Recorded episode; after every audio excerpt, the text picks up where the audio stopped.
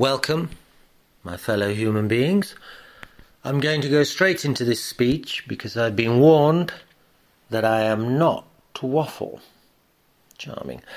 So, how did I meet Rob Howe? Well, I must admit, when I first clapped eyes on Rob, I wasn't keen. Not at all. In fact, I thought he'd be some sort of care in the community. He was always in the blues bar, sat in between the phone and the fag machine, whooping and hooting and rowing and raucousing with what half the time seemed some imaginary friend. And he'd cast you that sort of switchblade stare as you swerved past him to get to the toilet. Very unnerving. No, I thought he's definitely not for me. Basically because he looked and sounded three parts mentally insane. But then, we were quickly drawn together by the same traits of tragedy, those being our femme fatales. You see, every artist has them, and they usually match the colour periods that they're in, i.e. Picasso had blue, Klimt gold, and Rob, he had black. The darker shade of black. You see, he was sort of keeping company with a couple of raven-haired, raven-hearted women. One being a volatile dipsomaniac, who we called the Black Narcissus, and the other was the doom in the room, a pansexual fascist who dressed in leather and read Nietzsche.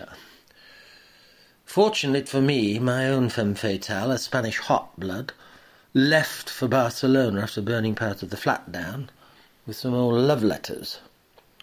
But Roberto, I was fully expecting to walk into his studio and find him stretched out as a canvas onto which these muses would be painting his still life using his own blood. But it was this sort of dark triad that brought us together, and we began murdering the midnight hours and slaughtering our sobriety in what was a vain attempt to try and heal our hemorrhaging hearts. Really, what we should have done is buy a couple of bulletproof vests and go into hiding. For it wasn't long after this that I was hospitalised and given a police caution at my bedside, and Rob, he was under constant attack. He could have done with a bodyguard and a crash helmet. But eventually one of his muses did sort of move out. She left and was later sectioned, which relieved the pressure on our self-preservation society somewhat. The one thing we did have in common was that we all shared the same shrink and swapped and swallowed the same Serotonin Smarties. And our bond, it grew stronger and stronger, and most nights we'd stay up till the wee small hours in what became later known as the Dawn Confessions, due to us keeping company with an ex-seminarian priest from the Vatican, Rome. He was sort of acting as our spiritual advisor, although he was sort of slaking down copious amounts of the old and filthy too. You see, we all had one rather big problem, and that was that we had gullets as long as a neck scarf that stretched down to our stocking feet. So every time we started drinking, it sort of turned into this attempt at suicide. But still, we did have the priest on hand to sort of issue the last rites if any of us drowned under the deep, dark waters of red wine. The wonderful thing about Rob was that he was he had an open heart. He was an open book, and he was open all hours. I mean, you could wander around to Rob's flat any time, day or night, and there he be, our own mentoring sage with whom we all just felt as though we were coming of age. And yes, I mean, okay, we'd done lots of travelling, we'd sailed the seas and traversed terrain, but we weren't particularly wise on the old domestic terrain front. We hadn't had wives or children, and we'd never lived alongside a 60s hippie from the ashram, who, like a good guru, was totally classless and without bias, even though he'd been an officer's son and educated privately. He wasn't at all snobbish. Indeed, he was very spiritual, soulful, very sort of Samaritan, who offered shelter and support in many ways, including, well, to myself. He was, it was just Roberto. It was like having a brother, a mother, a father and a sister all rolled into one person. He was quite wonderful and very welcoming.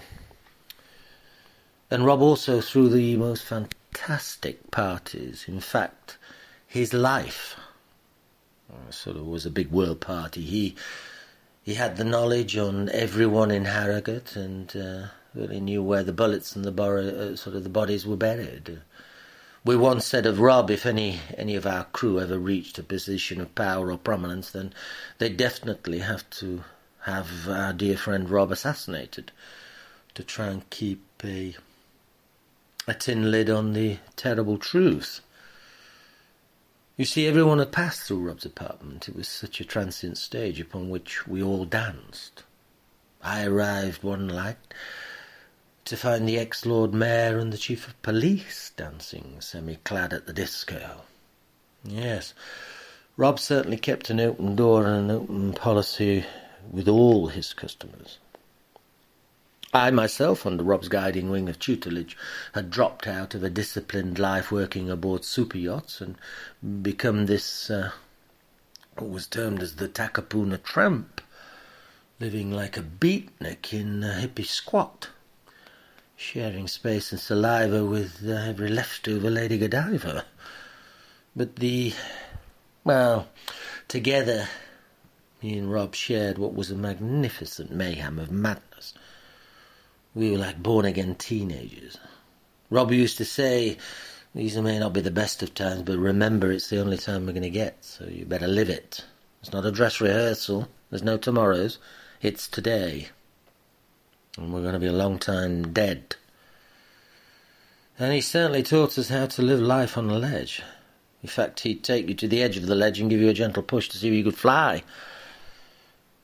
And you can always tell when someone's become a legend in their own lifetime, because, well, people begin to talk about you.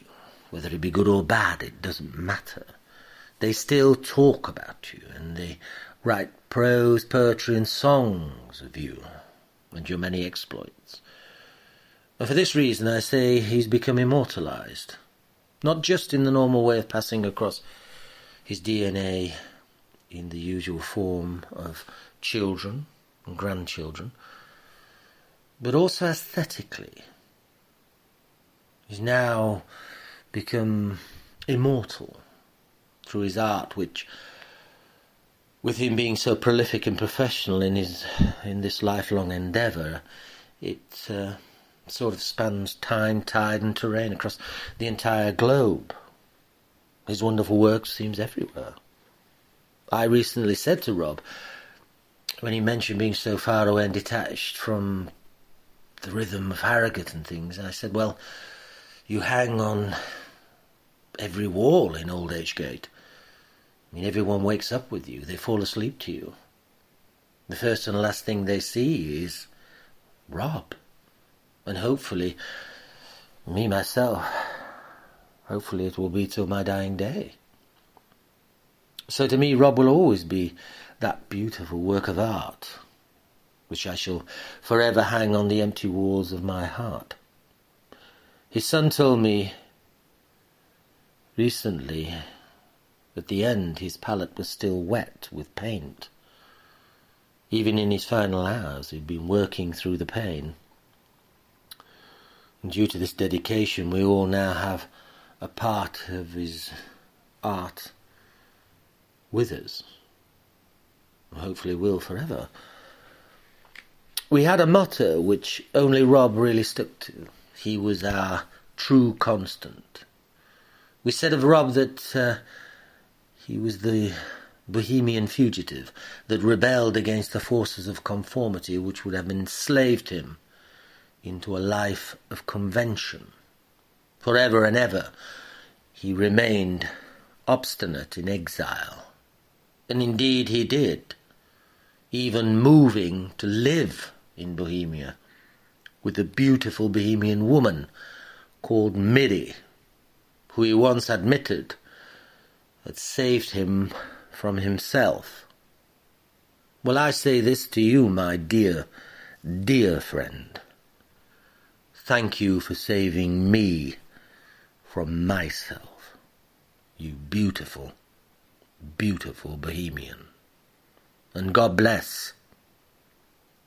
I shall see you on the other side. All my love. S.